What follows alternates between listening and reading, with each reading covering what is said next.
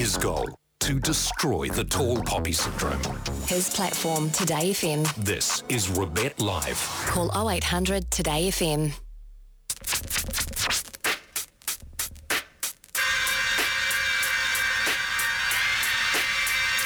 Kia ora Aotearoa. How are we doing on this lovely Saturday? It's three minutes past 12. Welcome to Robett Live. My name is Robett Hollis. On this show we talk about three things, commerce, community, and a little bit of culture. Simple goal for this whole thing with why where I choose to dedicate my time is an overarching goal, a thing which I believe, which is New Zealand wins when New Zealanders win. And I just like seeing other people win, doing whatever it is they're going to do and smashing it. Coming up on today's show, super stoked, and just some employment law specialist, Catherine Stewart's going to be joining us to discuss HR, hiring your friends. Obviously, there's been some drama in the news lately about all that, so we're going to get, dig into that a little bit. Uh, Learn, Share, Repeat this week. We are very fortunate to be chatting with the one and only Murray Tom, a very passionate Kiwi who's done absolutely epic things all over the show and he's made a very significant contribution to Aotearoa with arts, sport, publishing, music, philanthropy, community, and even a whole bunch of business stuff. And also, don't know if you realise, but it's getting pretty hard to find some coffee, team. There is a national shortage of baristas. Didn't know if you know that. Or baristas, baristas, baristas. I think it's baristas. I failed English at school. Apologise for that.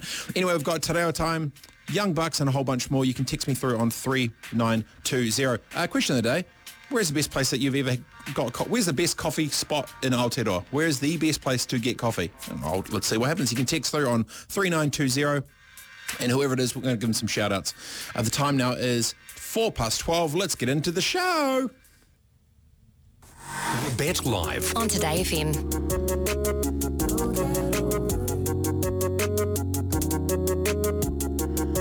Let's crank it in. We were talking about barristers and baristas. Well, we're lucky to have a barrister right now. I think that's the right way to do it. An independent review of uh, TVNZ's hiring of Breakfast Show host Kamal Santamaria reveals that he was hired, quote, without meaningful input from key individuals. Hiring your mates. Uh, the review released earlier this week was carried out by senior employment lawyer Margaret Robins and covered TVNZ's recruitment processes as well as specific hiring of Santamaria, who quit in May only after 32 days on the job following a complaint. So, uh, we're very lucky enough to have the employment law specialist Catherine Stewart with me now. It's going to be discussing the issue around hiring your friends, going through processes, HR and all the rest of it. So welcome to the show. Kia ora, Catherine. Good morning. How are we doing on the Saturday? Where are you and what's going on? Doing doing very well, thank you. Just intrigued by your show and um, interested to talk to you about vetting job applicants. There you go. Well, um, I wouldn't, if you're interested about this show, I definitely wouldn't Google me. I'm a bit of an HR menace, actually. So I'm quite, I'm probably, I'm probably actually the worst person to be interviewing you, considering that I'm on every red list of anything I'm involved with because I'm a bit too loose with the lips, if you know what I mean. So anyway, let's get into uh, get into it. So maybe let's start here. You've obviously, from the outside looking in at a macro, what was your kind of the, the overall, I guess, insight that you were you were thinking about or looking at when you when you saw all this go down? Um, well, it's always really important to vet your job applicants um, thoroughly. And, uh, you know, having a due diligence and having a robust recruitment process are fundamental to any organisation, um, so particularly a large organisation. And if things don't work out and you haven't followed those processes carefully, then of course things can go a bit pear-shaped. So really, I mean, it, it, it kind of goes without saying, but it is surprising how often these things do happen. Well, it's because you always just trust your mates and she'll be right. And I think it's like about 80% of pe- people, I think, get jobs through their friends. So it's obviously a bit of a tricky one, especially in Aotearoa. And, you know, there's a 97% of New Zealand's uh, businesses are small businesses with staff under 20. Usually everyone kind of knows everyone, which probably makes it a little bit more trickier. So do you think, you know, employers that across the country are kind of seeing this as a good lesson around trying to vet job applicants more without being a damage to the brand? Or what do you see the insight is there for, for most Kiwi companies? Oh, look, I think it's a really important um, issue to actually vet your employees, but also, and um, you know, this applies across the board, not to any particular case whatsoever, but just to keep things as arm's length as possible and to keep things documented well. Um, it's amazing how many cases, um, you know, we come across where there's no written employment agreement, for example, and uh, and this often occurs in situations where employers are hiring friends and family. They don't see the need to tick the boxes or to dot the I's and cross the T's because they feel they know this person and they have an inherent trust in this person. Um, so they just don't follow the processes. And um, this often can lead to um, real problems if the friendship breaks down, mm. uh, which obviously doesn't always happen. It can work out well. So, you know, sometimes um, plenty of examples. There are plenty of examples where things work out well when you hire a friend or you hire a family member. But there are also plenty of examples where they don't. And if you haven't ticked the boxes at the outset, then there can be all kinds of disputes around what should that person have been paid, what hours did they work, um, were they in fact an employee or were they just a volunteer doing work as a friend? Um, and so the boundaries become blurred. So really it's just so important to remember at the outset, even if you know this person, have good records, um, have a good strong employment agreement and keep proper records of hours of work and rates of pay and all the rest of it so that in the hopefully unlikely event that things are going to um, turn pear-shaped, you can go back to the documents and, and it's all clean and sorted out as to, you know, who stands where. Well, I've can from most of the people I've ever talked to and experienced that have hired friends without proper paperwork, it feels like the majority of time it doesn't usually end well, especially because usually it's without documentation because, quote, they trust that person. So maybe for the average, right. you know, Kiwi small business owner that's sort of listening to, they obviously hire their friends and their family and their cousins. Sweet, she'll be right. She's real good at the, the, the, the finance stuff, whatever it is. What are some of the best practices you think it, when it comes to hiring people that you already know, specifically if it's your friends or your whānau? Well, as I say, look, the best practices are to have the have the documents sorted, so it's all you know tickety boo from the legal perspective.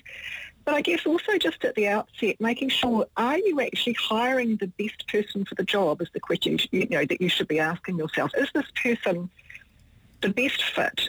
Do they have the skills and experience? And it may be that, yes, they do. It may be that my best friend actually does have all that I need for this particular role, but it may be that when you stand back and look at it dispassionately, actually they don't. And if we went out to the market, there would be someone else who would be a better fit. So right from the start, it's asking yourself that question, is this the best person for the job? Because the success of your business is you know, the be all and end all for you. So if you're hiring someone who's not really fitted to the job, but you feel that you should hire them for whatever reason, then it's, it's not the best thing for you to be doing. So that's the first thing. And then, of course, you know, just going through that um, robust recruitment process, um, especially if you're a large organisation. So getting references, um, possibly personality testing, that kind of thing where you can actually drill down a bit further into whether this person's going to be a good fit for your team or for your organisation. So going through a, a, due diligence that's really going to, um, you know, flush out just how well this person is suited to the role. And another thing that often works well is um, to invite them to meet members of the team before you hmm. decide to hire them. So maybe invite them out to lunch um, with the members of the team, um, get feedback from your team, carry out a, a wide consultation, as wide as you can, to get the feeling about whether that person's actually going to fit in really well to your specific situation. Yeah, no. So let's get into the. You said references for a second there. So let's get into that. So you're a small business owner. You've got you know friends of whānau looking to potentially hire. Like, what is a bit of a process or stuff when they should, you know, when they look to expand on the references when it comes to this sort of vetting process? What should they they do, or the way should they should approach it, which might be a little bit smarter? Um, well, obviously asking for references, number one, and secondly, checking them, actually checking them. So actually phoning the person and, and, speaking to them rather than just looking at a written reference because someone, you know, might not put the full story in a written reference. Um, but I think there was an interesting comment made in the TVNZ report that the candidate was unlikely to give negative references, and that's also true. So bearing in mind that, you know, these references that you get will be the positive ones and there may be some more negative ones out there that you're not aware of. Um, mm. But you can't go further than what the employee allows you to do. So under the Privacy Act, the employee needs to give you their consent to um, check references and to, to have named named referees. So you can't go further than that. So that's why I say going a bit wider than the references as well is a good idea. Um, hmm. you know, the personality testing, the meeting members of the team, uh, and so on. Um, but you certainly can't underestimate the importance of references. So just on that, so practically, if you know um, Sally wants to have a job and and I'm an employ- employer that's looking to hire them, I can't just go onto their LinkedIn, look into their different places they work, and reach out to them proactively. I, I can't do that. Is that what you're saying? No, you need to go through no, their references. Got it. You, you do. You must go through their references, yes. So under the Privacy Act, you can only um, collect personal information with that person's consent. So you, you know, gone are the days when, you know, um, perhaps, you know, you'd, you'd have a bit of a word to someone who they worked with 10 years ago and, you know, things would get around on the gossip vine, you know, well and truly gone. So you can only follow up the references that that prospective employee gives to you. That's a fundamental principle of the Privacy Act. But but I do think that making that phone call is is important, and I think that you know employers have a duty themselves. Um, employers, that's former employers, have a duty to be honest. So when you do speak to the former employer, you often get an idea around if there was some areas of dissatisfaction. They might not spell it out, you know, black and white, but but having that phone call is, is just really important to kind of tease out um, the background and so on and, and try and get a full understanding of just, you know, how that person worked out in the previous role. Just like that. Well, really appreciate you joining um, the show, Ca- Catherine. Um, enjoy the rest of the weekend, and, and thanks for giving us your little two cents Thank on you that. so sounds much. there's no, no, for sure. En- enjoy, and um, we'll talk to you soon. Appreciate it coming on. It's a pleasure. Thank you. Rock and roll. That was Catherine Stewart, a barrister. She wasn't a barista. She's a barrister. So we went straight from coffee to, to, to barristers. Uh, interesting bit on that. You know, there's that saying, you know, hi- hire for attitude, train for skill. Um, and it's many times where you can, you know, hire the person who thinks awesome, but maybe toxic to an environment, which might not be the best. And kind of, as Catherine was saying, you know, is this the best person for the job? Well, this person, yes, it's my mate and she'll be sweet and she'll be right, mate. It's like, yeah, well, will she when it's your name on it? Will she if it's your if it, if it's your, your name that's behind everything. Um, I like the idea of the personality test then as well. Um, it's something that I've I've done myself to see how, how I roll. And I actually share my personality test um, with a little link whenever I go to do stuff with other people. It's kind of a random thing to do but I just like others to know exactly who I am and how I roll and all the rest of it. Um, and references on the, obviously on LinkedIn as well. One I would say is if you're looking to hire you know friends of whānau or whatever or just people that are close look on their LinkedIn profile and look at the duration of how long they've been at their last five positions. Like all of a sudden, if they're like, you know, three months here, five months there, six months there, seven months there, you're like, ooh, okay. You know, or is it just one spot for the last seven years and just, you know, loyal and smashing it and, and going up different positions. Something to look out for as well. Uh, the question I asked for today was, where is the best coffee in Aotearoa? Well, oh, team, there's some, some ones that come through. Dark Horse Coffee from Paraparaumu. All right, Dark Horse Coffee. A Raglan Roast. Yep, that's a banger. I'm definitely, I, I appreciate the Raglan Roast. Uh, Good Time Joe's Hauraki. Uh, corner so good, and and also I've, I've had some some English. My team, I've already told you I failed at English at high school. You don't need to text me tell me I say the, the words wrong. Tom texted he said the plural of text is texts, not texts, as you insist on saying with an exclamation mark. Hey Dom, hey look, I'm just trying my best here, buddy. All right, failed English, just tr- trying to work my magic. But I appreciate you um, coming in and, and trolling away. Um, who else? Here we go. Uh, quote come back from uh, Malcolm just text though uh, hi there should be prob- probably the ability to check out employers as well but quite often the employer will make out he's all good and then turns out to be a right nasty person slash business. Malcolm that is great feedback. You are absolutely right. It's a two-way street when it comes to hiring. Uh, one thing I would say and you know New Zealand's amazing because it's, you know, small and everyone knows everyone. And it is horrendous because it's small and everyone knows everyone, which is exactly why for situations like this, it would actually be right from both sides when you've got your back channels of those that, you know, want to talk to their company. You know, if talk to them, see like what's their vibe actually like? What's the culture like internally? What's the leadership team like? What's their you know vibe and energy with how they communicate with people? Do they care about you, your, you and your whānau and your personal time whatever it is?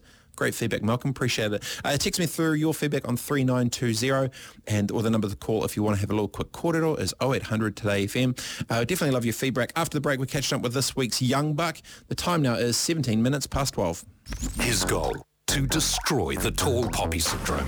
His platform, Today FM. This is Robett Live. Call 0800 Today FM.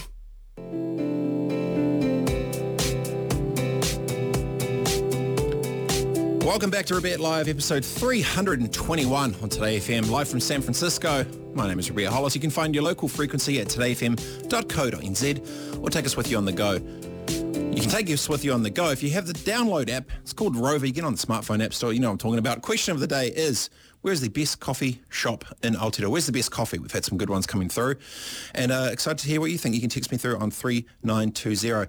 But right now it's time for our weekly Young Buck section. Young Buck is a great Kiwi up-and-coming human who's about to do damage in the business world and super stoked this week to be speaking with Prabjot um, Sodhi from Ormiston Senior College in Auckland.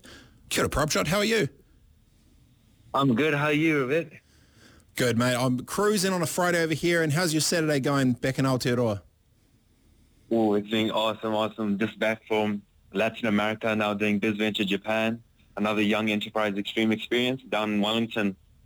So it's been pretty Look good. You go. That's awesome. So you've got a company called Eukarya. Is that is that right? You. Have I said that right?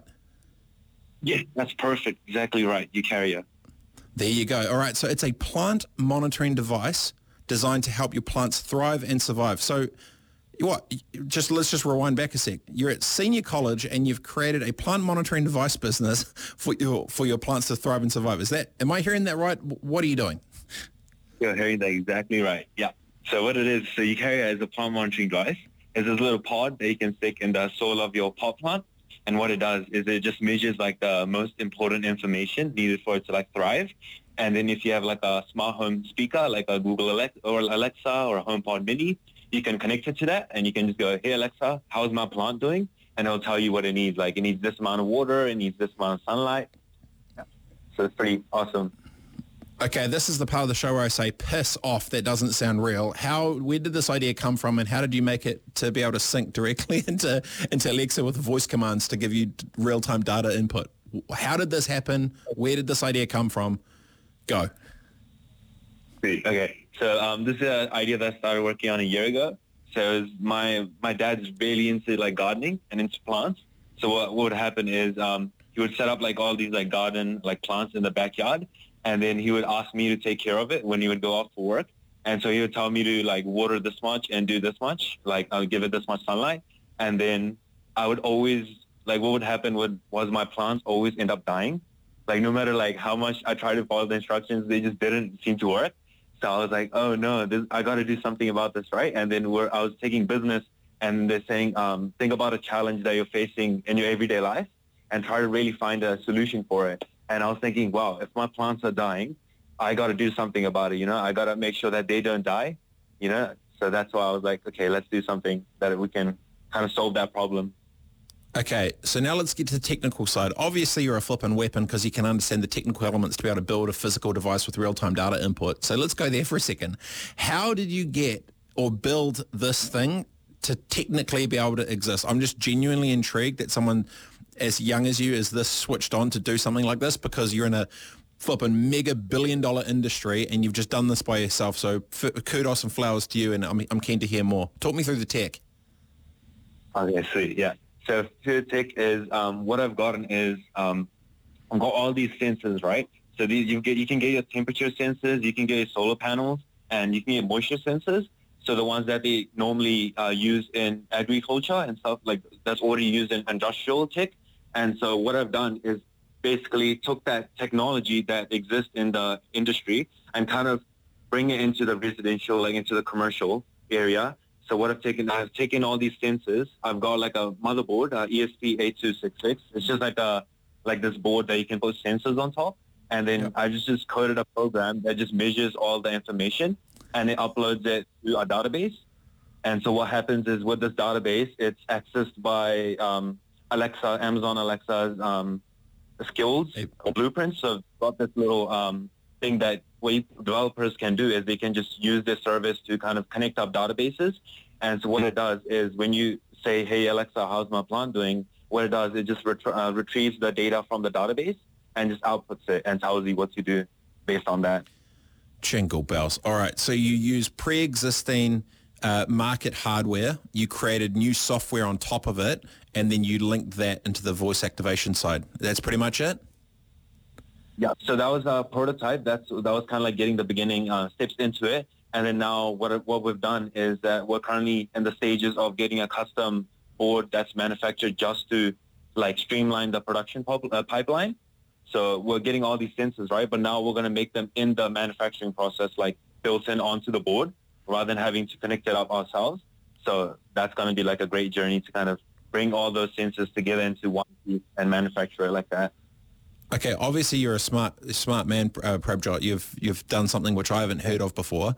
Does this technology exist in the ecosystem globally in terms of the the self care management around plant monitoring? Does this does, is this a new thing, or are you doing a different version of something that exists but better? So right now, there's currently nothing commercially available. And okay, I'm in. Kinda... how much do you need, mate? How much? Dad, I'm in. You've sold me, mate. You've flipping sold me. All right, Brent, get his email. Let's flip and lock this down. I'll send you an NDA. Let's let's get this shit unlocked.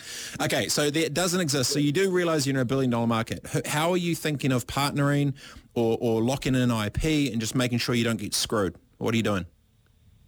Yeah, so that's actually a quite a tough challenge that um, I'm currently facing, and that's something that I'm trying to explore. Is trying to get these patents on there and I get it IP protected. Um, so that's kind of like a legal challenge that I have to really kind of hone down into because right now I've been really focused on developing the technology and I really, really haven't focused that much on the patents. So right now mm. um, I just need to hook up with a lawyer and just ask them like how, how I can get all the patents and everything running through to keep it. There you go. And have you thought about strategic partners that exist in the ecosystem that already have sort of distribution that are in this sort of sp- space already that could be could be partners and stuff? Have you reached out to any strategic partners who actually might be keen to potentially fund it for you? Um, so there's like small agri-tech, um, other like funding programs that I know NZ does a little bit of like normal fundings that we've tried those methods, going through normal um, funding methods that the government provides, but it's also like young enterprise. But yep. specifically agri-tech, um, not necessarily. We've done a lot of technology um, sponsors we're trying to go through the sponsors uh, like Gallagher. I don't know if you've heard of them, but um, they do like a technology award that they sponsor, that, like sponsorship that's going kind of going around, and we're trying to get into that and get a little bit of the funding to kind of fund the project. Mate, that's super, super exciting. Um, you'll be happy to know under NZ Tech, the New Zealand Technology Industry Association, there is the whole Agri- Agritech thing, and um, I used to be on the board of NZ Tech. So um, Brent will get your email and your info. I'll happy, more than happy to, uh, to link you up there and uh, ask a few questions with the team at um, Agritech. But hey, mate, really appreciate um, you jumping on. Um, it's really impressive, uh, what you've actually been able to do. Um, I'll give you this tip, mate. Keep as much equity as you can but get with the biggest engine that you can to do all the hard shit for you. So you don't need to stress on that. Um, really appreciate jumping on, man. Enjoy the weekend, bro, and I'll talk to you soon. Legend, brother. What a weapon. Team, jingle bells. You just heard that first. So, you know, a plant monitoring device in real time. You can just ask your, you know, Alexia or I'm guessing it'll go into Siri and Google soon, um, how your plants are doing and it knows what to do. Absolutely awesome. Good on him. Uh, I always, I always like hearing from young Kiwis just smashing stuff as you get old and you're like, you get all, you know, I'm not saying you get all bitter and stuff and you're hateful of the world, but you know, you just get battered around a little bit. You realize, you know, life's not the easiest thing at times. And um, it's awesome to, to hear from smart, super smart Kiwis like Prabjot there from Ormiston Senior College in Auckland doing something pretty awesome. So props on him. Look out for him in the future for sure. Uh, don't forget you can text through on 3920. The question for today is where is the best coffee spot to go for a little, you know, breakfast catch-ups, maybe bring your laptop, check some emails. Uh, we've got uh, Ebony Coffee from Palmerston North come through. Um, then someone's gone uh, from Michael said, Compass Coffee, Seaview Marina Lower Hutt, New Zealand's only cafe purpose-built over the water for boats, bikers, walkers, talkers. Remember, coffee is the drug of our choice. Okay, well, for starters, Michael, everyone else has just said where it's from. It feels like, Michael, you own this and you've just tried to troll me by putting your whole like spiel in. So I tell you what, um, Michael, because you've just done such a good job. Ring through on 0800 today FM. Brent will answer the phone, mate, and then and then we'll get you on the show for a second. You can give I'll give you a one minute pitch to talk about your Compass Coffee Seaview Marina Lower Hutt uh, because clearly either you've just copy paste some SEO from Google or, or something. Because I mean, you clearly own this thing. So Michael, ring on through 0800 today FM. You're more than welcome to come on through. Coming up after the break, I've got my business in a minute tip for you uh, before Te Time with Karepe McDonald. The time now is 12:30, just on the half past. See you in a sec. Mentor, Sherpa counsellor. Nah, just a clever guy doing cool shit. It's Robett Live. On Today FM. Rolling with some bangers. It's 27 minutes to 1. Robett Live, episode 321. Thanks for joining me. Business in a minute time. How to build a business leads on LinkedIn without costing a cent. Obviously, you know, we potentially may be in a recession, although potentially the recession doesn't identify itself as a recession because everyone's not exactly sure what's going on. But let me tell you what you can do.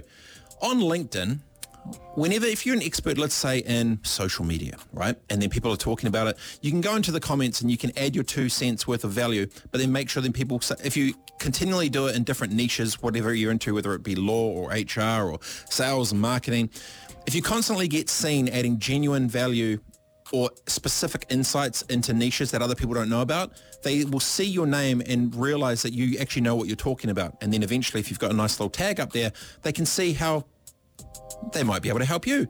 And then what happens is they click your LinkedIn profile, they look at what you do, and then if you've done it right, they might be able to reach out for a call.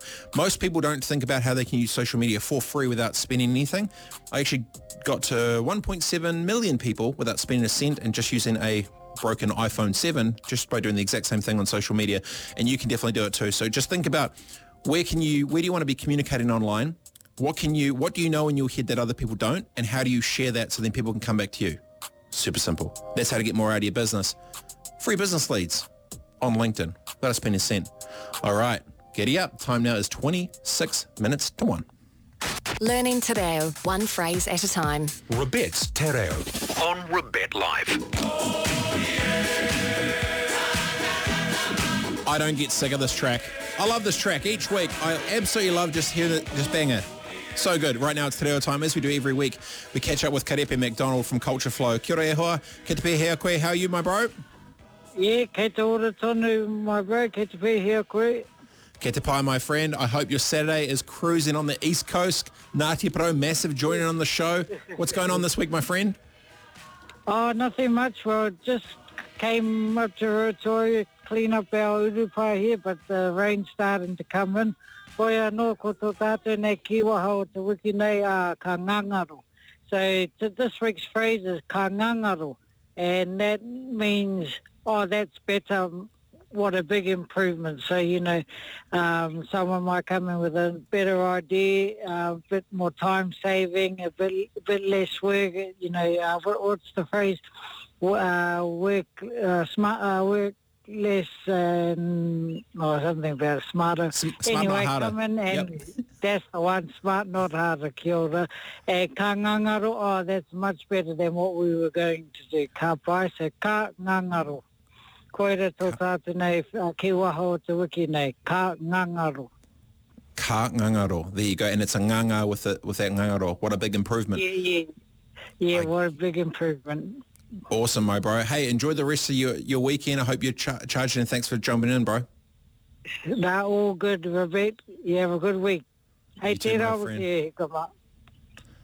What a champion. Karepe McDonald from the legends at Culture Flow coming through with Kiwaha o Te Wiki or phrase of the week. Ka ngangaro. What a big improvement. There you go. Well, I hope each week oh, we, we- we have big improvements on the show, and I, I think we're hopefully getting there. That is uh, Te Reo time for this week. If you've got any feedback or suggestions, you can text me through on 3920. The time now is 24 minutes to 1. Bet Live. On Today FM. So, team, we need to talk about this. The question of the day that we had before was, where's the best coffee spot in Aotearoa, New Zealand? And if you would have listened, everyone was texting through saying, Raglan Roast, Dark Horse and Umu. And then all of a sudden, someone just came out of the blue and was very particular. The particular thing was it was Compass Coffee, Seaview Marina Lower Hutt, New Zealand's only cafe purpose-built out over the water for boats, bikers, walkers, talkers. Remember, coffee is the drug of our choice, which clearly, without even just just looking at it, clearly Michael owns this place. So we gave we told Michael to call in. Ladies and gentlemen, Michael called in. So just in real time, welcome to the show. Michael, clearly the owner of Compass Coffee, or maybe the most person with the most stamps on it with their loyalty card. What are you doing? How is your day going? What's up? Rabia, if I had stamps on my loyalty card, um, I'd, I'd, it'd have to be the size of a Bible. Um, look, mate, I am the owner of the cafe. I knew it. I had a uh, feeling. I had a feeling. and then I'm not trolling you. I just love listening to you. Oh, hey, that's one way to get you on the get, get you on the air, mate. Just come on, just just tell me I'm not doing shit. I'll, I'll take it. So maybe we'll jump into this for a second. So. Um, uh, we're going to later on the show. We're going to be talking about the, the, the barristers or baristas. Sorry, I've been getting, getting them wrong all morning. Uh, I'll give you a one minute. I'll, I'll give you a one minute pitch. Go f- go for gold with why you have the greatest, coolest coffee spot in all of Aotearoa. Go.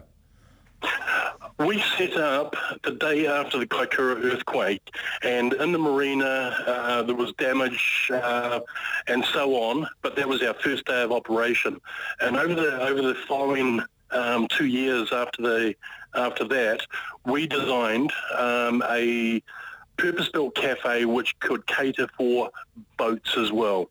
So we get boats coming alongside our pontoon. We have 24 metres of pontoon, so we can take fairly large boats along there, visiting boats from outside of Wellington or just boats from the marinas. Also jet skis, um, and on the roadside we have bikers come along, we have walkers, we have drivers, um, and we have a lot of talkers. So that, um, as well as that, we do fantastic coffee, we do cabinet food, but to top it off, we get lots of families coming down because today we've got a seal hanging around. Um, we have ducks, we have swans, we feed the fish, and we just basically have a great time down there. So I'm not sure whether that's 45 seconds or one minute, I don't know. Well, the producer just called through. He said it was four minutes and 84 but seconds. But no, we did we did pretty sweet there. I, I like it. I'm always happy to support the Kiwi companies. So maybe I'll jump into this. Um, how have you have you felt the journey of of ownership over the last couple of years through COVID and stuff, and maybe touching on the community and connection side of things of bringing people together to, to for FaceTime and, and enjoying some good times. Yep, look, um, over, over the last two years, it's been incredibly hard, incredibly stressful. Um, when we went through lockdown the first time, um, I needed to advertise for some staff. Now, we had well over 500 applicants for one job. Now, I'm needing to increase staff again, um, and we just can't find anyone. Um, I don't know where they are. I don't know what they're doing. Um, but no one is applying for jobs.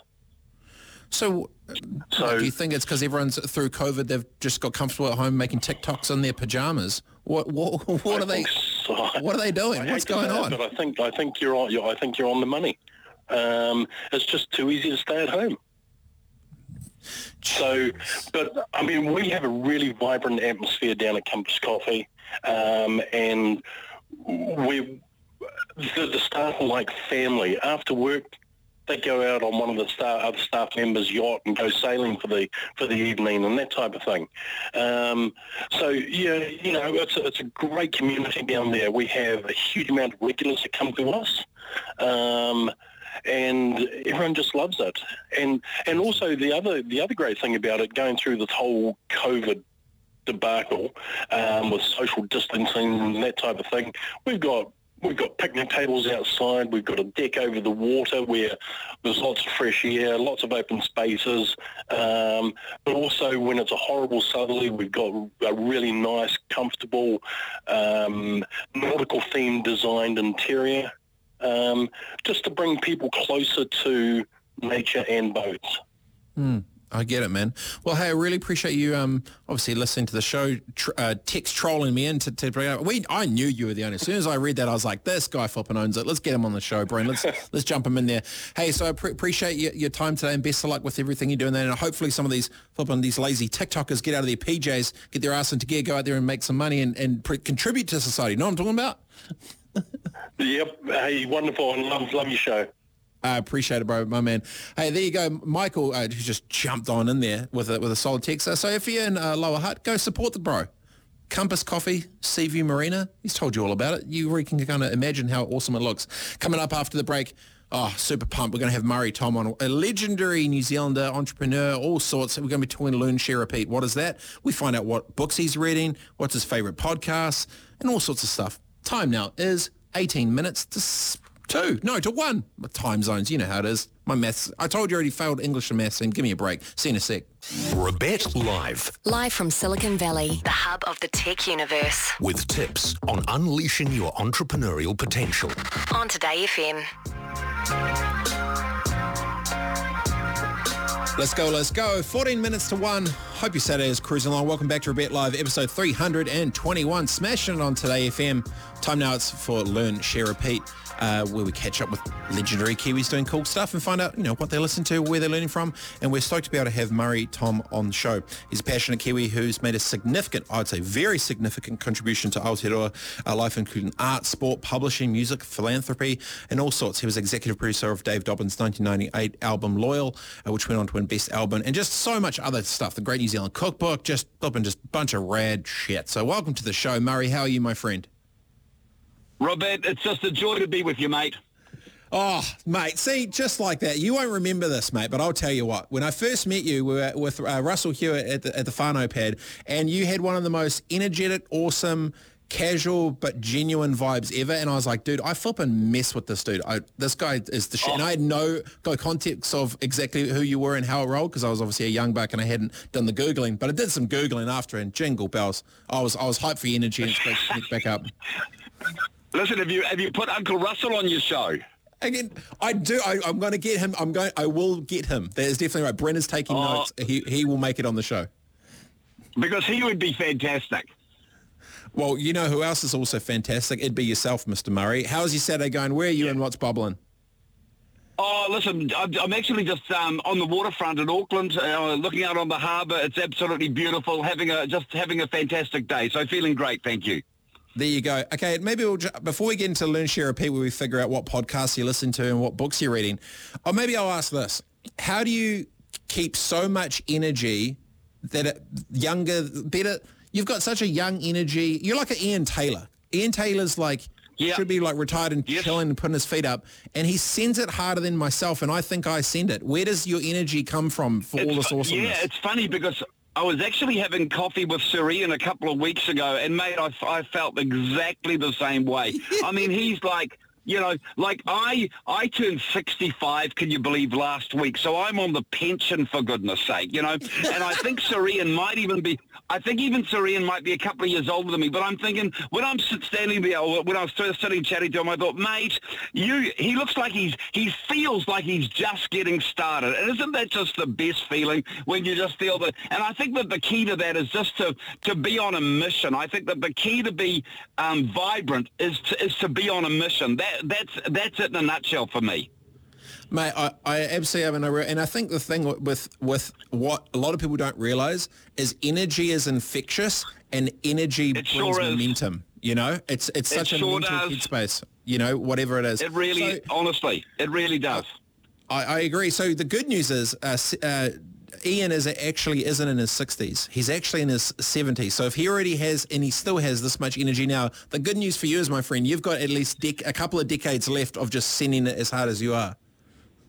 But also when you look at the people and, the, you know, I mean, we've all looked at it, like, you know, the, the age of the, I mean, how old's Biden? I mean, you know, I mean, how old's Trump? I mean, I think all these guys are in their 70s. How old's Richard Branson? I mean, look, look, I, I think that that's, I think that that's encouraging for all of us. If we feel that we haven't quite got to where we want to be, I think particularly, hey, I've got three kids. Uh, I think a lot of people, uh, it's like the end of the world if they haven't sort of done what they want to do when they're 30. You know what I'm saying? It's a long, beautiful life, and people peak at various times, don't they? Yeah, well, it's almost maybe instead of um, orange is the new black, maybe old is the new new. So there you go. You got still Well, got, look, time, I- still got yeah. time. Yeah, I think you could work on that a little bit, but I know what you're trying to say. Okay, so let's get into it for learn, share, repeat.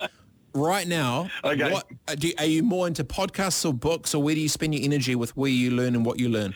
books books. I, I just like to read. I just think it's a different dynamic. We've all- you know we all process things differently but i just love to sit and read. Um, also when you read you go at your own pace. Nobody's dictating the pace and i quite like that as well. Um, but like you know i i got the dreaded um, COVID a couple of weeks ago, so I was home for a week, and I think I read three books during that time. I read um, I read Bob Woodward's book on Trump, which was oh god terrible, um, as you would imagine. uh, I just read Angela. Angela Merkel's book, you know, the Chancellor of um, of Germany, just read her book as well. So I really, I love to read books, um, and you know, I love to read. I, I'm basically all about biographies and autobiographies. So I don't do a lot of fiction. I, I love to read about people's lives. That's my favourite thing. There you go. Okay, so so obviously, if you're reading a book on Trump and Merkel, you're obviously not only a leader yourself, but you're interested in the, is it the dynamics of leadership? Is the story behind the yes. story? Is that the, the meta? Go yes. Yeah, yeah, very, very much. I mean, I didn't really know anything about Angela Merkel for, and now I'm like talking like it's my mastermind subject. But, you know, like, you know, you like, you know, she was brought up in like, you know, East Berlin, you know, like, like she was there when the wall was put up that separated East and West. And then she went on uh, in this, uh, just, just a humble, collaborative woman who never um, sought the limelight, and so different, of course, to most leaders who, you know, they feel they've got to be charismatic, and you know, she wasn't like that. I feel, I just felt after reading her book that she was a real servant of the people, and boy, very few people wear that as a badge of honor anymore. Well, I was just, I don't know if you've been, you've been following the um, the Derek Jeter documentary that's been coming out on uh, ESPN for the captain of the Yankees that, that went on the epic run and he was the captain there. And there was a difference talking about um, Alex Rodriguez, who was very popular at the time. And basically they said they're trying to compete against each other. And they're like, no, Alex Rodriguez wanted to be the hero of himself as the hero for everything. Yes. Uh, Derek Jeter yes, wanted yes, to be the, the captain for all, and it was about the team. And, and there's a lot of similarities. Yes. Literally, when you talked about Trump and Merkel, it's the same thing of like, you know, is, is Trump like the Rodriguez thing, trying to be the hero at the front, and then Merkel was about the team and the people and, and, the genuine energy, you know? There's always that crossover of sport and leadership for sure. Brother, you've got all the answers, haven't you? no, I no, I, am very inquisitive, and I'm very. I always get very intrigued and finding these little kernels that cross over, especially between sport and stuff. Right now, so okay, so you've done. I, I, I, said, I said, I said, I said to my kids when they were very young, I've always said that interested people are interesting people. If you want to be an interesting person, just be interested in the people that are around you. Most people are so self-absorbed. They just want to talk about themselves the whole time. But just when you start asking people questions, everybody's got an amazing story. Agreed, which is why I'm still so pissed that no one has yet done an RSA podcast that literally goes to RSAs and talks to old doggers that have epic banter and do it anonymously so they Listen, can actually have vents on life. I love it. It's, it's, it's, it's, hey, it's not too late. To, I mean, is that an idea that you feel strongly about? For years, I've been wanting someone to do it, to literally go have a couple of beers no, no, at no, every single RSA. What's this? What's this? What's for someone to do it? Honestly, or you know, I mean, where's the Michael Jackson man in the mirror? Come on, this is obviously your project. Obviously, I'm currently in Silicon Valley, Murray. But yes, when I'm back, I do talk. I try to, to talk to all sorts of crew. Oh, but I, oh, sorry, I didn't realise that Silicon Valley couldn't, you know, relate, you know, uh, communicate with the rest of the world. Oh, I love it. We need to have you on every week. You just banter. It's so good. So I want to before before Bryn kicks you off for being such a menace on the show. I want to know yep. when you think of the future of Aotearoa New Zealand, as you've seen it from the last 65 years to the next 65, what's your take at a macro of where you feel we can really get to if we all get aligned? Oh, mate, jeepers. Sorry. too, too heavy for a Saturday? Well, what am I doing? well, no, it's funny. I was listening to the national program this morning and a gentleman that I didn't know called, and I think I've got his name right, Dr. Pendergrast. I don't know if I know, but, um, uh, but uh, he was talking about the future of Maori within Aotearoa. It was such an epic interview. Oh my God. I was so inspired by that. But at the end of the day, vision is what it's all about. When you've got a strong vision, then people come behind it and then you get mobilized. At the moment, we don't have, I think, particularly in political leadership and, and local government leadership, there's not a lot of vision. Nobody's painting a compelling vision. And when you've got a compelling vision, that's where momentum comes from. That's where action comes from. We all know we live in the most amazing country in the world. We've just got, you know, and, and you know, look, look, we can be epic at the end of the day. And, you know, uh, look, I, I, for me, my, I, I have a very, very optimistic view of the future here in our beautiful country. Mate, there's plenty of time left for you to go into politics, mate. All I hear is like vision and some banter. I'll happily support you. Do your PR, whatever you need. I'll run your socials. I'll do your live streams. If you've no, got no, that next look, vision, mate, mate, you're in there. I, um, uh, P- Peter Ehrlich, who's a mate of mine, interviewed me once, and he said, "What about running for you know local government or national government?" I said, "Listen, mate, all I want to do is make the best billboards, have win the election, have the best after party ever, but then I don't want to do anything after that." It sounds like most politicians, mate. Isn't that? Wasn't that what? The, I, Yeah, yeah. I no, but even the, but their bill, but their billboards and after parties aren't so great either. Oh, yeah, fair enough, fair enough. It's because they haven't invited us. That's why, Murray. Hey, Murray, I really appreciate you joining the show. 100%. This has been mega. And then when, when I'm home, I'll, I'll hit back up and we'll go for a hit of golf or have a beer with Uncle Russ. It'll be awesome. I, I would, I would love to do, mate. This for me has been a life highlight. Thanks for having me. I love Spoken like a true politician, ladies and gentlemen, Murray Thom. Have a great day, mate. My See ya. man. There you go. Jingle bells. It's not usually someone jumps on that sends it at a level 12 and I flip and I'm here for it. I'm all here for it. I'll see you in a sec, team. After the break, we've got a quick little My Three Cents and we're about to head to the hour. Four minutes to one. His goal, to destroy the tall poppy syndrome. His platform, Today FM. This is Robett Live. Call 0800 Today FM.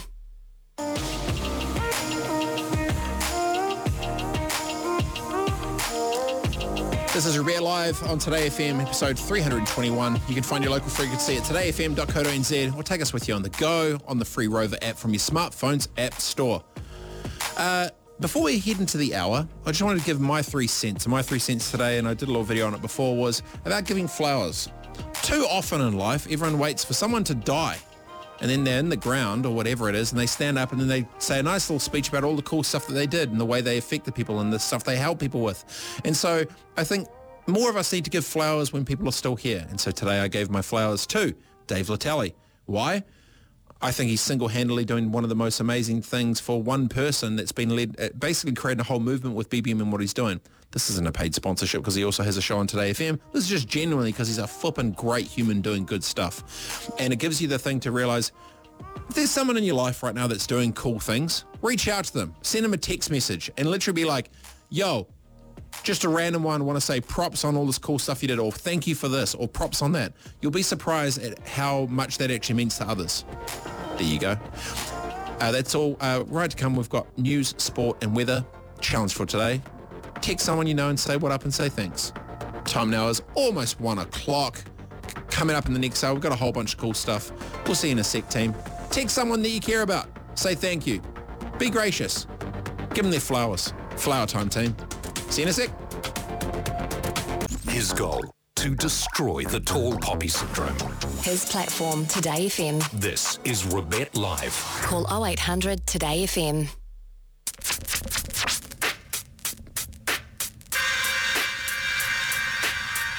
It's hour number two, Robett Live, episode 321 on Today FM. Uh, we talk about all things commerce, community and culture. I just heard the news then, it was talking about Will Smith. Mate, it doesn't take three months to say you're sorry, dude. Flip and go see the dude. Don't do it on social. Don't make it a big spectacle it. Get your ass over to him, sort, sort it out, man. Flip and see social apologies. Stuff that. Doesn't take you three months to realise it's not okay to slap a dude in the face. Jingle bells. Anyway, I so little, quick little vent. I just like sidetracked off for a second. I just heard that I'm saying, what are we doing? Coming up on the hour in just a moment, I'm speaking with the founders of Dosh. Oh, I love that. Uh, the Kiwi-owned mobile wallet tech company, as well as Tall Poppy Profile. I'm going to be joined by Lawrence Alexander, the director and founder of Rubber Monkey, Aotearoa's e-commerce platform for creatives. Super stoked about that. then we've got the bro, Paul Conway the Reserve Bank chief economist going to be answering your questions at 1.30 and it's becoming hard to find someone to make barista coffees. Not barristers. I've learnt my English today. Uh, nationwide shortage and we're going to be catching up with the Specialty Coffee Association Roz Cattell who will be joining me just before 2 o'clock as well. Uh, question of the day. Uh, where is the best spot in Aotearoa to, to get your own coffee? Especially you know if you're a little business sit down catch up with Fano, do whatever you're doing. Text me through on 3920 whole bunch of uh, things have been coming through including Compass Coffee. We had Michael on the show who just text trolled in and made his way onto the show, snuck in very sneakily, or you can call through on 0800 Today FM. All right, team, let's get into hour number two. Time now is 4 past 1 p.m. Robett Live.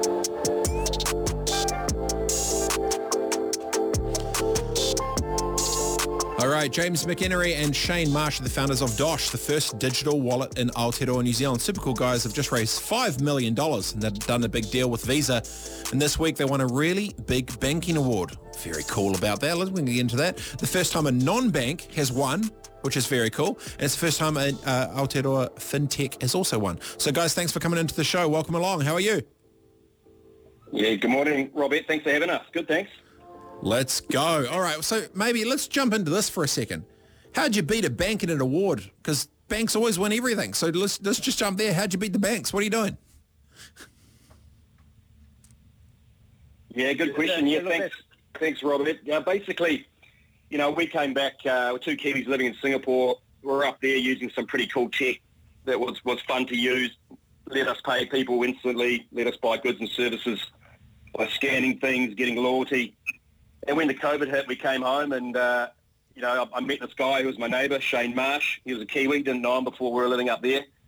And we are in the pool having a few beers one day and uh, I said, look, I'm looking forward to going back to New Zealand to use this tech. Surely someone's done it. And uh, he said, cannot. It doesn't exist. And I'm, I'm, a curious guy. And I just said, look, well, why not? I'm not a banker. Shane's the banker. And Dosh was born in our living room in Singapore. And then we came home and, um, you know, during the pandemic last year, we just got it done. We just leaned into it, surrounded ourselves with great people who knew how to do this stuff and um, and plugged it in and, and off we went and, and, and brought, a, brought a new bit of tech, one old tech to New Zealand, which basically allows Kiwis to get paid 24-7, something the banks can't do today in New Zealand. All right. So, Shane, let's jump to you for a second. So what is Dosh and how does it actually work? I understand the concept, but talk me through it. Yeah, sure. So it's a, a mobile app on your phone which you, you download from the Apple or, or Google store. And then uh, you, you open an account. Uh, you can put money in the account and then you can pay your friends uh, instantly. So the money moves from your account and their account uh, instantly, 24-7. Uh, um, and you don't pay to their bank account numbers. So you don't need to swap bank account numbers. You can just pay to their mobile phone. So it's much faster and much easier to pay people than the way people do it in New Zealand today. So today, you know, those payments, if you're doing it by bank transfer, are delayed.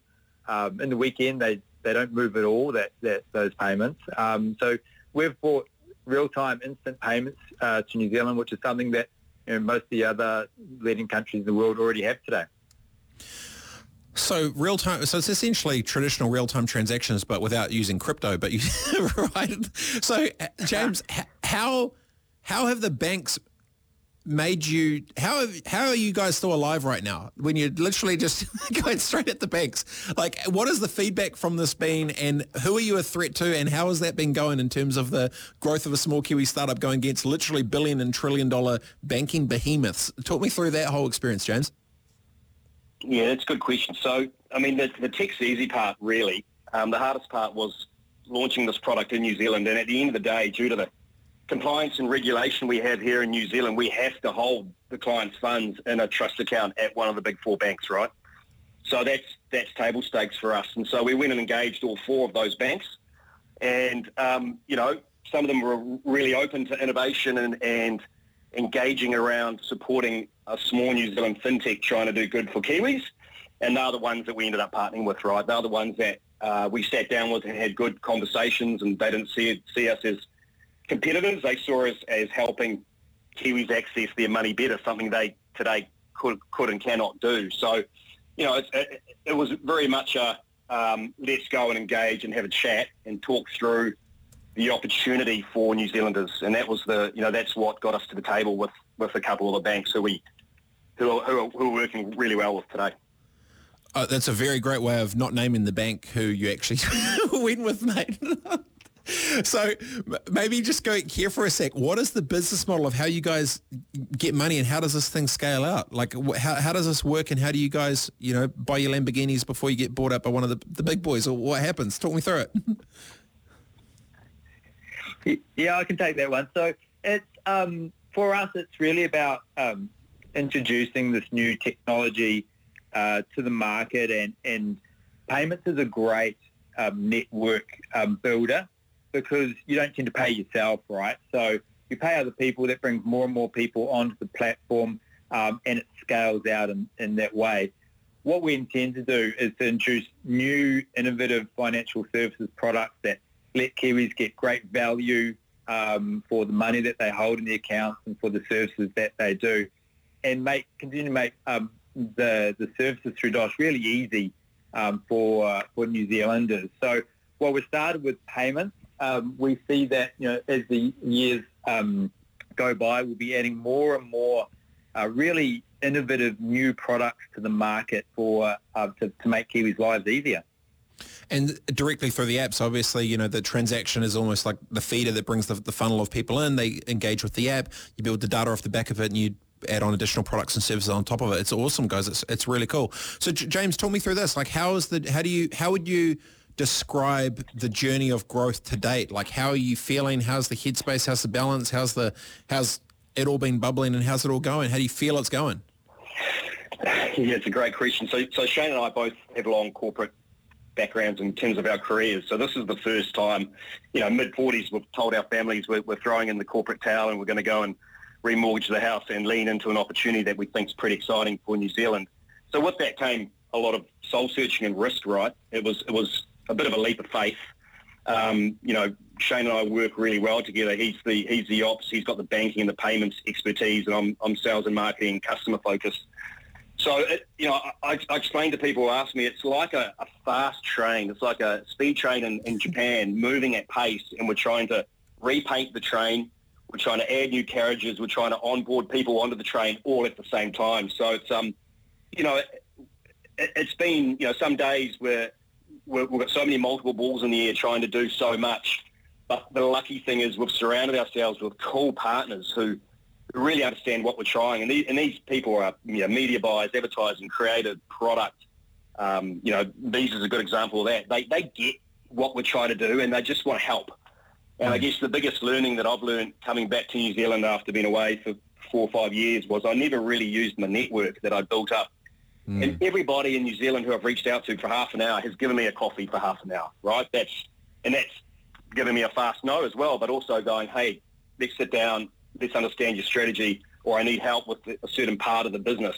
Every person I've asked has given me time, which I'm really, you know, I can't thank them enough, um, even in the short time we've been alive. So um, that's my biggest learning is, is, is take those emotions, but reach out because somebody's got an answer, right? You've got an answer yeah. about your experience. My friend who's in strategy can help me uh, develop a new value proposition for a new product, and, and don't underestimate people's time. They, you know, they want to help if they can.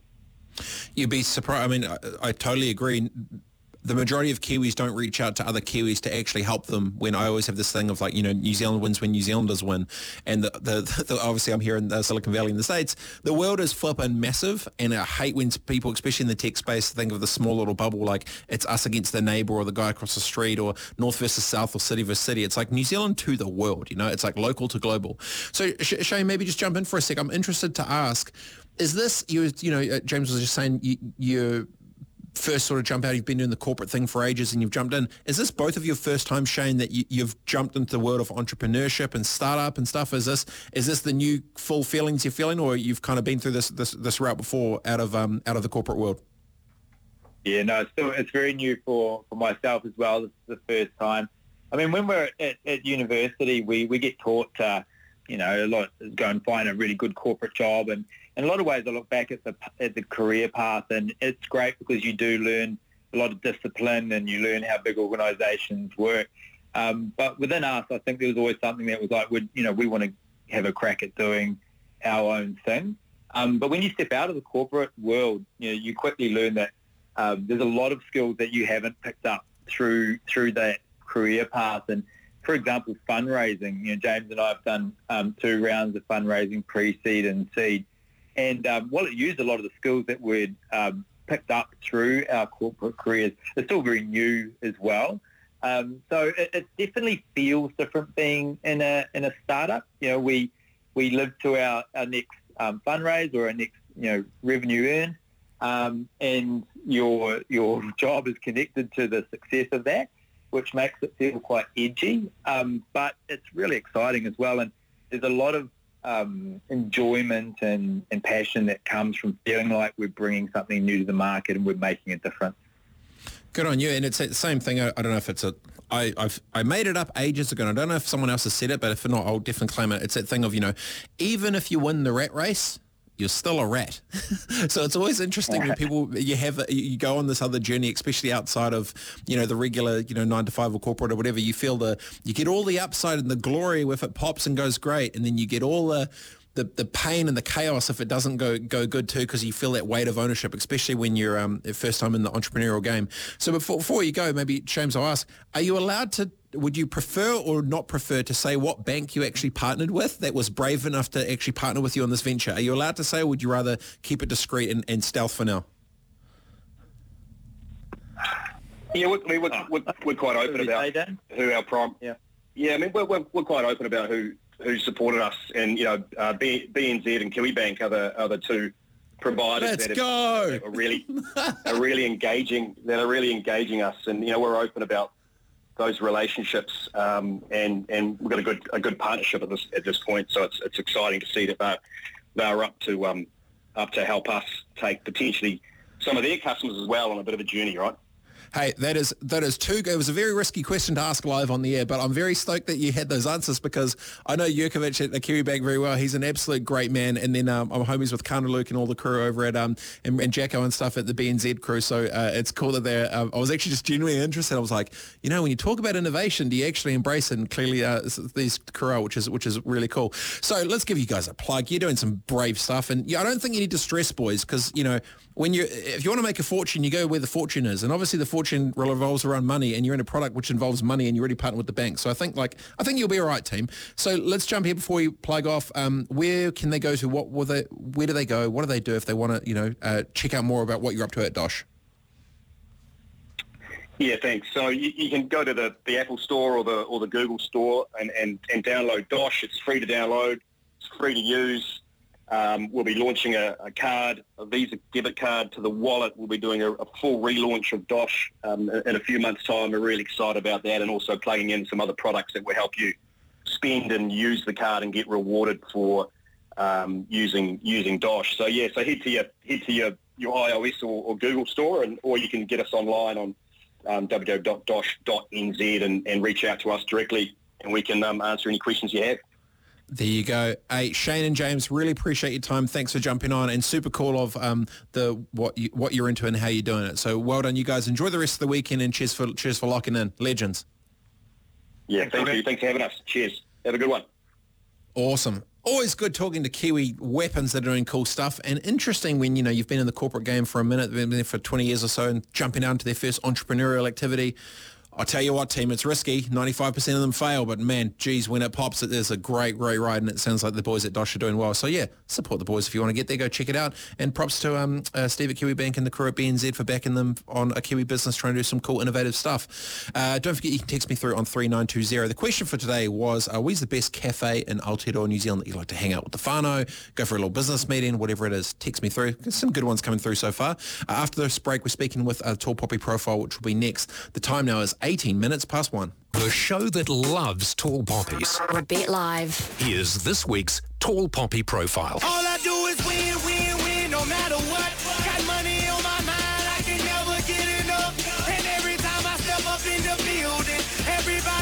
Everybody's hands go up because we like to support Tall Poppies here at On Robett Live, episode 321 on Today FM. Today for today's Tall Poppy profile, simple goal. You know, New Zealand wins when New Zealanders win. Like see Kiwis win. Joined by Lawrence Alexander, the director and founder of Rubber Monkey, New Zealand's e-commerce platform for creatives and all sorts of things. I've used them many a times. This isn't a paid ad. Genuinely good stuff, great prices, and do some cool soup things.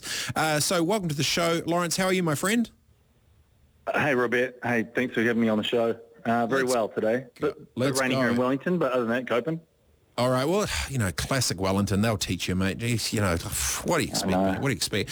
Hey, so maybe let's go. Obviously, you know, you're, you're seeking, doing a bit of a raise at the moment to expand your presence over into Aussie. You're going to dr- drive, uh, drive some growth plans and stuff. Talk me through, in a, in a bit of a one-minute spiel, how would you describe in a tweet Rubber Monkey's journey to date as a founder of a fast-growing business?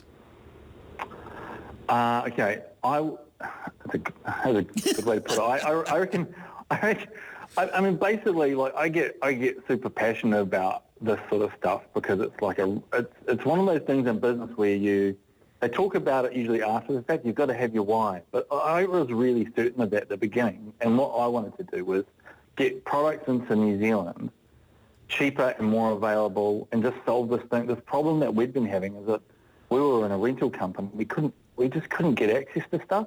And honestly, the people we were talking to that were the sales agents were frustrating me, and that frustration just led to me going, I'm a sales guy, and my, my best mate is an e-commerce guy. There's a solution to this. So I would bug him about it. I mean, he was involved in a lot of stuff, and, and, and he was busy, and I was like, come on, man, we could, we could really do this. Like, this, is, this has got legs, this idea. And we talked about it, talked about it, and then we finally uh, agreed to do it one day. I mean, he walked in and goes, let's do it. Let's, let's sell stuff. And I was like, cool, where do we start? And so got some ideas. He, he was onto the e-commerce platform pretty pretty quickly, and so I'd say the journey the journey has to then build this platform.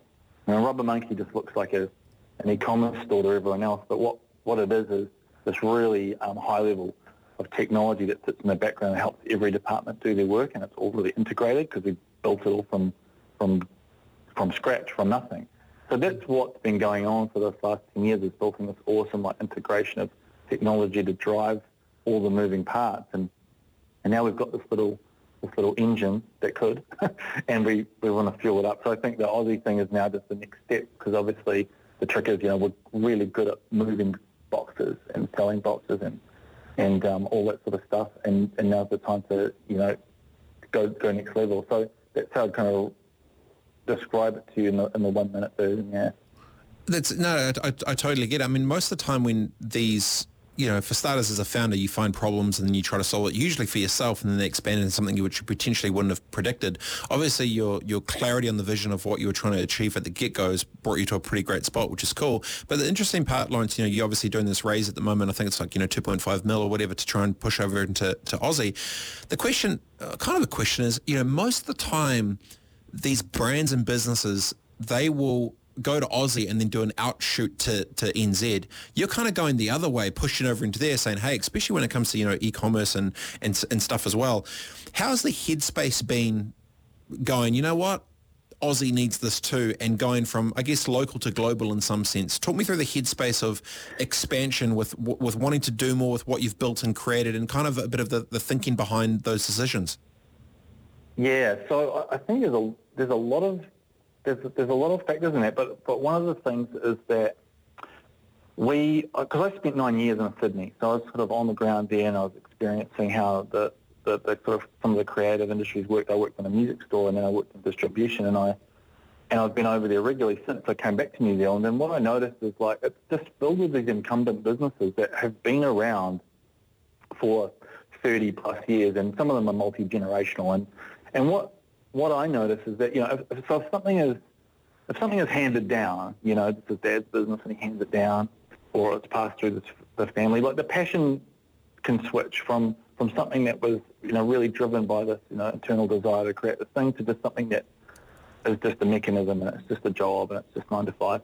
And so there's a lot of that sort of stuff. And there's also, because some of these businesses are older, they, they find it hard to adapt of the way they've been doing their business into this new world of e-commerce. And we are e-commerce by, by from day one. You know, we're bred that way, and um, and I think that leaves the path wide open to bring that into Australia, where there's not a lot of that. There is there, there are elements of it, but not in a way where that's the true focus. Like this is what we do. We do e-commerce, and we focus on that, and it's like think about that every day. We don't think about how to stock shelves and do cool displays. We think about how do we get that product to that customer fast. If it's broken, how do we get it back? How do we get good prices?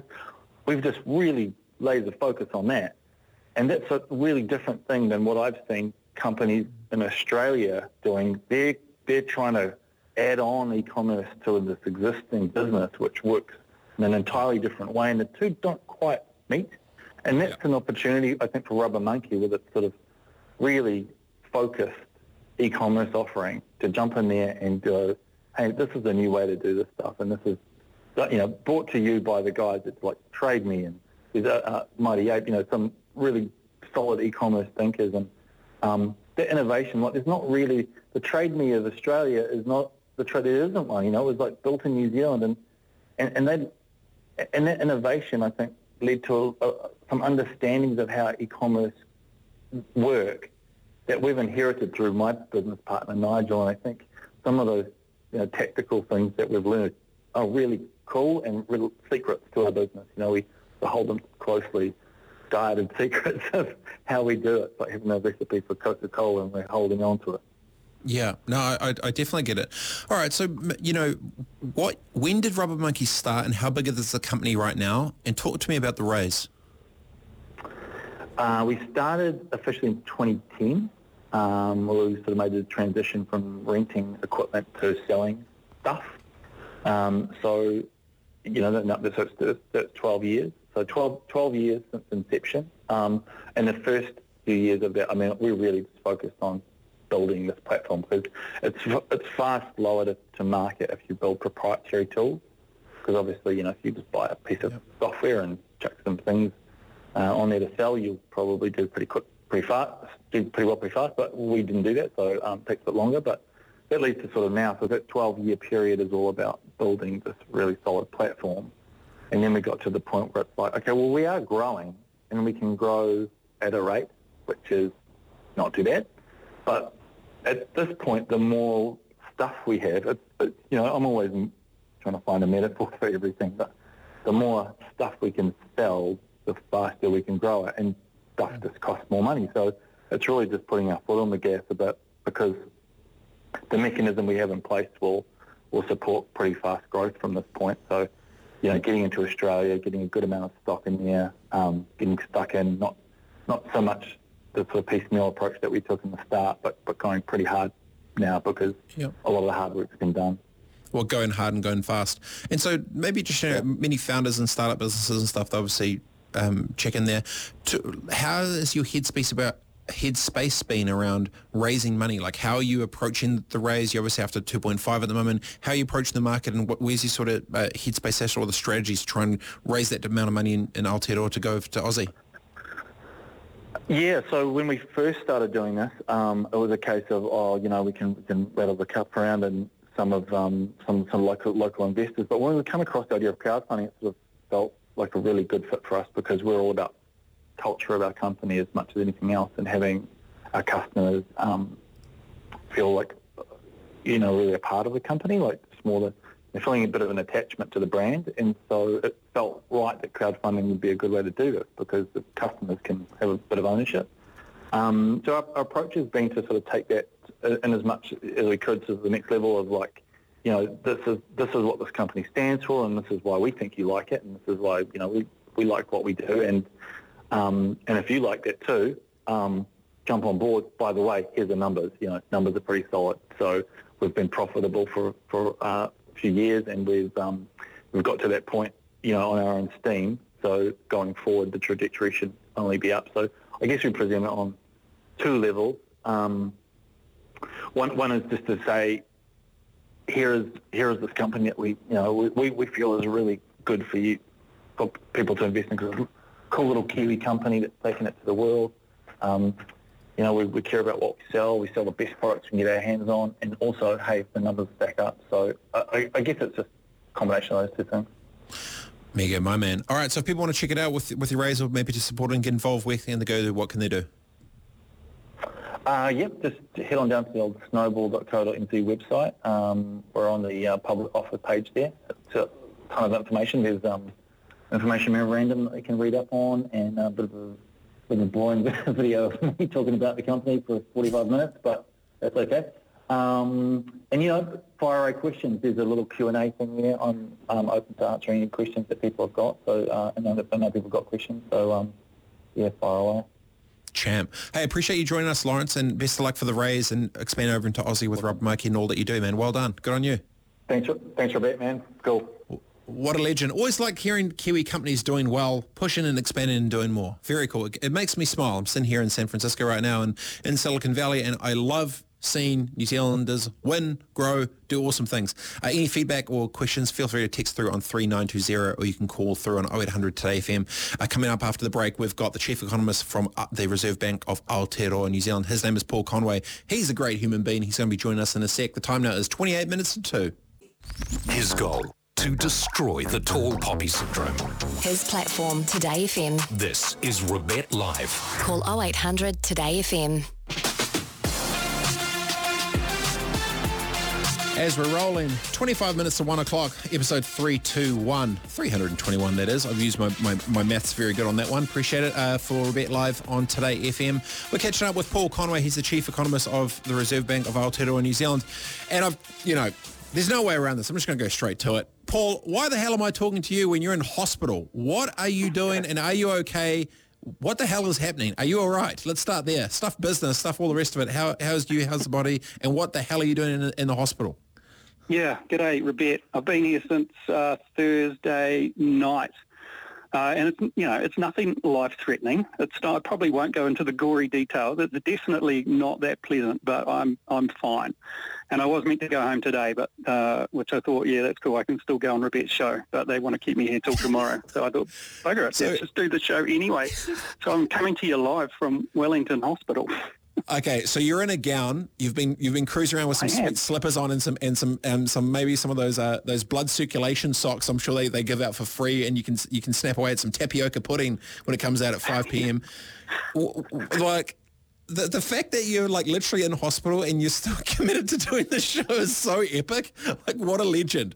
So um, so I'm, I'm I'm glad that you're okay, and I'm glad that everything's not crazy. And I because Bryn was telling me, I'm like, wait, what the hell? What the fuck? Why why is he still in hospital? What, what's going on? So we won't get into the details. Thing, Rebecca, I've, I've listened to your whole show today, and it's awesome what you've got going on. All those Oh. positive stories, all those amazing Kiwis that are killing it. That young buck, you know, doing amazing stuff with plant sensors and the like. Honestly, it's it's just it's it's brilliant. It's fantastic. See, I- Very happy to be a part is- of it. Yeah, my man, because I, I feel just genuinely, you know, like you, you're probably in the same spot too. You get to a spot and you realize that your your time is the most valuable asset, and you choose to deploy it with things that matter.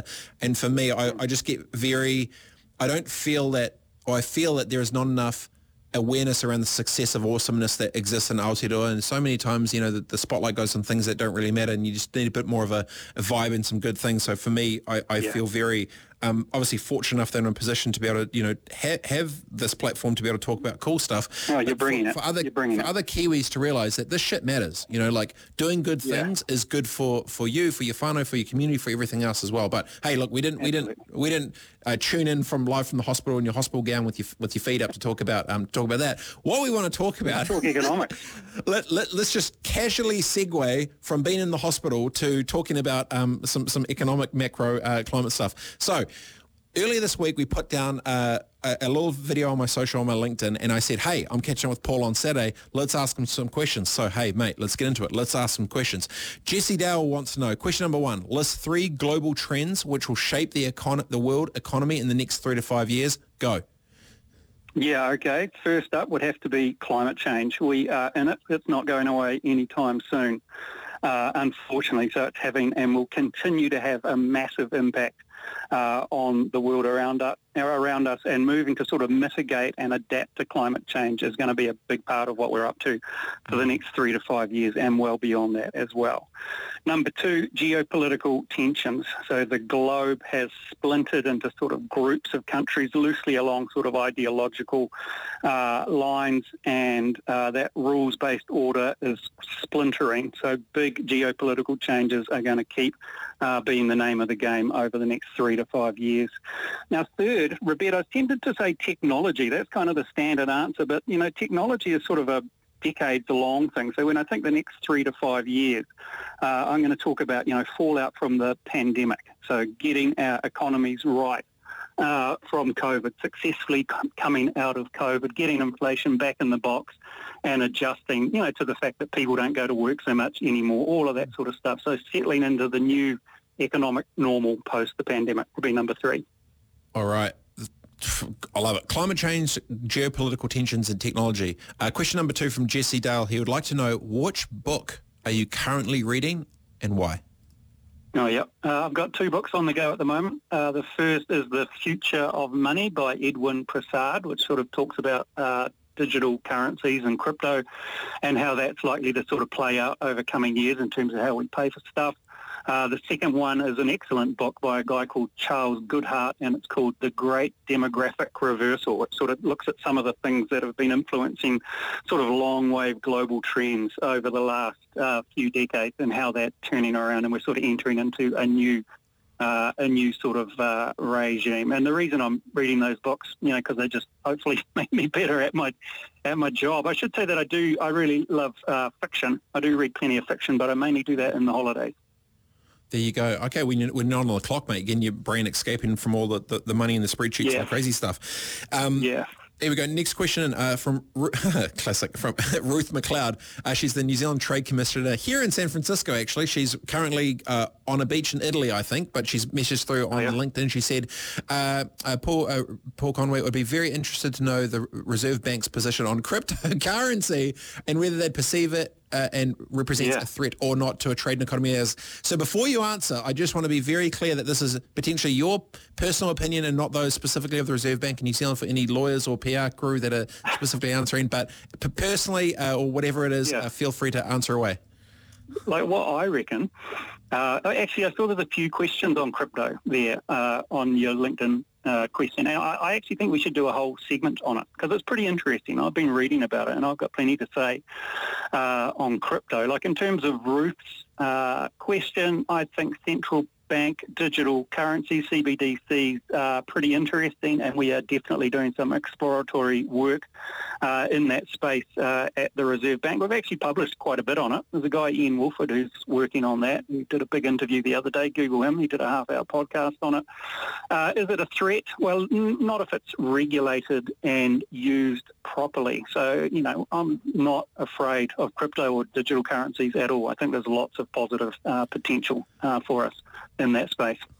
Oh, mate, that is a extremely uh, very interesting uh, reply because so many people, like honestly, mate, all my back channels keep asking me to talk to you about crypto. They're like, bro, you got to flip it. You got to hit up Paul, man. You got to ask him about that crypto thing. I was like, mate, for starters, I'm not telling you what coins to or not buy, but I can tell you this: will digital will digital assets be uh, part of the future? Yes, but how that will play out, we've got no flipping idea. But I think to your exact point is, uh, yes, there's going to be a whole bunch of regulation come, then the banks follow, and everything gets good. But we can, I, I do agree, we can get into that. Um, okay, uh, Mickey Smith wants to know. He says, uh, okay, coming in hot. Oh, here we go. Here we go. Jingle bells. He goes, is it your view that tax cuts can increase inflation?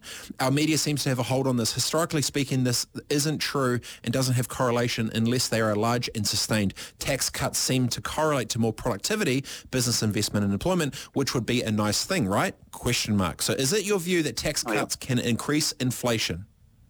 Um, well, I think, like, not. Well, if, if you're moving from a high tax regime to a low tax regime, like people are going to have more money in their pocket, so they're more inclined to get out and spend it. So that transition from high tax to low tax could equal more spending, more demand in the economy, and therefore more inflation, all else equal. Uh, but once those changes have worked themselves through the system, there, there's no reason, you know, to think. Well, well, certainly we don't see, you know, countries with low tax regimes. Uh, you know, don't typically have more ta- uh, inflation than countries with high tax regimes. So there isn't really uh, a, a, link there. Uh, in terms of taxes and productivity, I should say, you know, low taxes are not sort of a magic bullet uh, that'll fix productivity. I think the tax system does have an impact on productivity, but it's not just sort of lower them and everything comes right. It's much more complex than that. Uh, and there's plenty of countries in the world, uh, think of Scandinavia, that have very high taxes um, but perform very well economically and have very strong well-being as well. Oh, there you go. All right. Uh, second question. Uh, if we continue to see a contraction in the economy, can you say that high employment rates allow you to continue tightening? And does that also mean that if we see increasing unemployment figures from here, could you reverse course and begin easing again? Yeah, He's this is a hot. pretty relevant question. Yeah, yes, Mickey's coming in hot. um, so yeah, the labour market is vitally important uh, for us at the moment, and it is super hot. Um, you know, your cafe guy can't get anyone to come and pour, make coffee for him. You know, that's a story that's happening all over the Motu at, at the moment. Uh, and I think, you know, that tight labour market, the fact that everybody's got a job, uh, I think is one of the reasons why we should be able to get inflation back down in the box without too much pain uh, on the real side of the economy. You know, it'd be great if we could, you know, there's, there's more vacancies in the New Zealand labour market at the moment than there are, or, you know, unemployed people. So it'd be great if we could sort of get the squeeze coming in terms of vacancies, in terms of people uh, losing their jobs. Let's see what happens. Uh, in terms of reversing course, you know, we're always every six weeks we get another swing at it. So if we saw the labour market or unemployment unexpectedly shooting up and, you know, all the rest of it, absolutely, we're pragmatic. Central bank, we would, uh, you know, reconsider our rate path for, for, or our path for interest rates. There you go. And last one before we go, uh, Mickey Smith still coming in hot. He said house prices seem to be seem to still be toppy. Uh, price to income is nine or ten times, though rapidly changing. What level would you like to see this in an ideal world? I like the sound of four, five, or six x with the rates that benefit savers more, so businesses don't feel like a house will return better than their day-to-day doings. Uh, in turn, they invest back into themselves. Can we hope for this one day? Cheers, legends. There you go. So he's coming in hot, but he's giving you some props at the end. What, what are your thoughts there? That's nice. There was an S on that, Legends. Robett talking about you. okay, I'll take that. yeah, um, I I think I, th- I, think we can get house prices to uh, income ratios back down to more reasonable, more affordable levels, which which does tend to be around that more four, five, six. Whereas in you know New Zealand on average it's more eight, nine, and in some of the bigger cities it's it's, it's even more ridiculous. You know you can either do that by uh, getting a contraction in the housing market, and we're seeing you know housing come off what is it eight percent nationally uh, since last November and more in some of the larger cities, uh, or you can get it through lifting our incomes. So again, getting us back into that uh, that better productivity story. And I, you know, there's, you know, there's, there's, there's other questions about that productivity story that, you know, maybe we can answer them. I know we're running out of time, but uh, maybe next week, I've got a few things I want to talk about next week, but maybe we can have a crack at answering some of the questions we didn't get to this week as well, because there's some good ones there. It was a great idea putting that, putting that out there, just seeing what people yeah. wanted us to talk about it's been awesome just because it's really specific and it's something that um, I know they obviously want to know as well and it just gives great insight as well. So I'll let you rest yeah. up, um, enjoy the tapioca pudding, kick your feet back, watch some watch some um, Days of Your Lives or whatever it is that you, your Earl Grey tea, right. whatever it is, and um, enjoy, mate. Have a good weekend, rest up, and hopefully um, be home yep. and back in charging next week, bro. Yep. Awesome. Yeah, yeah. Thanks, Rebecca. Great talking to you, mate. See you soon. Oh, man.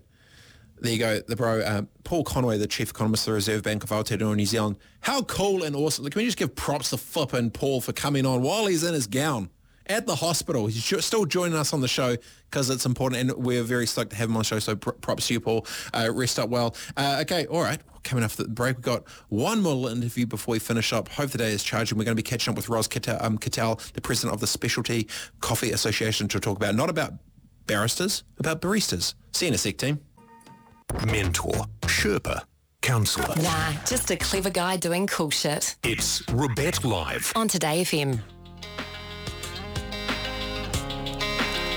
All right, almost at the end of the hour, nine minutes to one o'clock, uh, two o'clock now. Uh, it's becoming harder to find someone to make a barista coffee. That is because, team in Aotearoa New Zealand, there is a nationwide shortage of baristas and cafes are crying out for staff as we had from Michael before, who just trolled in the text, jumped on and told us all about it. Uh, the president of the Specialty Coffee Association, Ros Kittel, joins me now. Kia ora, Ros. How are you? Kia ora. How are you? Oh, I, I've switched from um, coffee to maybe something a bit a little more coffee. It's past five o'clock here, but I'm keen to know. Let's jump straight into it. Why are there so few baristas in Aotearoa right now? And is this like the worst shortage that we've ever seen, especially for a country that loves the old caffeine and the coffee? What is going on? Tell me about it. Look, it's it's pretty much across uh, the whole uh, of hospitality. Everyone's short. I mean, yes, um, the barista is is you know where uh, you know we want more, of course. But look, we're going to cafes now, and we're seeing people sharing jobs. I mean, we've got you know the the owners, you know, in the kitchen behind the machine. So yes, we we there's a shortage right through through the whole of the um, the hospitality sector. So, um, but yes, the, the, we're looking for baristas all the time. You know, if you jump on on the old job search. Um, there's pages of barista work there. So um, we're looking for them. We, we need more. How long does it take to become one? So let's say I don't have many skills. I can talk a good game, but I, I, I can't cook toast. I can't do anything. But in case I did, and I decide, you know what, I'm going to become a barista and just start to smash out a few extra hot mochas. How long does it become to? How long does it take? It, it, it can take years to become really, really experienced and, and to be able to be banging out, you know, 300, 400 coffees a day. You know, this is not something that, it's like putting a, you know, putting me into a kitchen and, and I can't cook to save myself. But, you know, it's not something that, that we take lightly. You need to know what you're doing. You need to know how to work the equipment, how to how to deliver the best experience for that person that's paying for that coffee. Okay, so it is going to take time. Um, you know, we, we've got a, a great coffee community here in New Zealand that supports education. So, you know, if, if you if you start in a cafe and you have an interest to becoming a barista, then then start there. Start working the machine. Start start learning from the barista that's on there right now and start getting skills from them when it's quiet. Okay, but you're not going to, it, it will not happen overnight. Okay, so, you know, be patient and, and just get behind the machine when you can. It's definitely like art, especially like good ones. I'll usually go to a certain spot in different cities because I know there's a special Yeah. barista who I like, who messes with, who knows how, how to do it. So with the, um, like a, a barista role is kind of like long-term positions. Like how does this, in most different spots, how does it usually work in terms of career paths? Well, we, we want it to be, you know, it's, it's a career. It- It's a career in coffee. And if what we find is that if you have a passion for coffee, of course you you, you know you, you've usually had a had a barista background, and and so you know that's where you know the career you might start off off you know behind the machine, you know doing something not in the in the crazy busy times, but the quieter times, and then you might you know, you'll you'll think, gosh, you know, I actually really love this this coffee because it's not just, you know, here's a bag of coffee and see what you can do with it. You know, you might end up in a, in a roastery that's got a, a cafe attached to it, and then you you'll you might find that you want to be more educated in the roasting and and all of those things, and then you know, it's a career. We I totally support careers in coffee. You know, so you know, being a barista that might might be where you start, but you know, you might have that passion to get in and start roasting it as well. I love it. So with the obviously the borders are opening back up, the world's starting to connect back in together. Do you think that a whole bunch of the overseas workers that come back through might be able to come help fill some of these gaps through it? Like how do you see that playing out? We are really hoping, you know, um, you, you know, this morning I was actually at my local cafe um, a couple of years ago, um, pre-COVID, he'd advertised for a, for a barista, get 80 people that would apply for the job, you know, and, you know, he, could, he had a nice choice of, of good people, okay, you know, because, you know, obviously people were travelling, we had travellers coming through wanting jobs. He applied, he advertised two months ago for a barista, eight people applied. Okay, so let's get those borders opened. Tomorrow night, we I, we welcome people that are going to come in and work in our industry, and you know, let's get people behind the espresso equipment and making coffee, filling our jobs. Mate, I, honestly, you could be sell, you could be a politician at this point. I, Ross, I absolutely love your vibe. You sound you sound the flipping dream. I love it, and it's so weird because everyone in Aotearoa loves flipping coffee. It's like, man, we just we don't. I'm telling you before, it's like too many people watching TikToks. Get out there, flipping, get into it. So before you go, I want to ask you this, Roz. You are the president of the Specialty Coffee Association. I am sure you've got spreadsheets galore of where is the best place and what do you do. I've got two questions. One, what is the secret to making a good coffee? And two, in Aotearoa in 2022, where is the best cafe in all of Aotearoa to get a coffee right now? I'm going to answer the first one. I knew you wouldn't answer the second. I knew it. I knew it.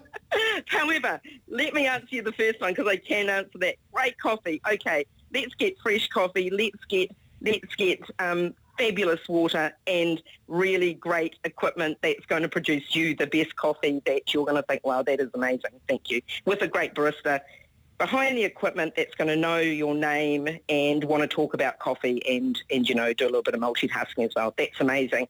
However, boy, I could not, in all honesty, honesty, tell you the best cafe because Whatever. we, Come how on. lucky are we? how lucky are we in New Zealand? We everywhere you go, you you can go you can go to a little um, you know, just a little suburb in the country and that, and you can get a great coffee.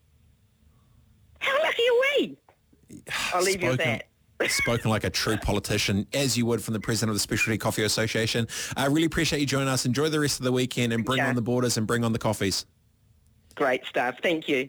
Thanks, Roz. And if there's any coffee companies out there that would like to potentially collab with me, I'd like to add a few different ingredients into it, make a little collab. Feel free to hit me up. I've got an idea.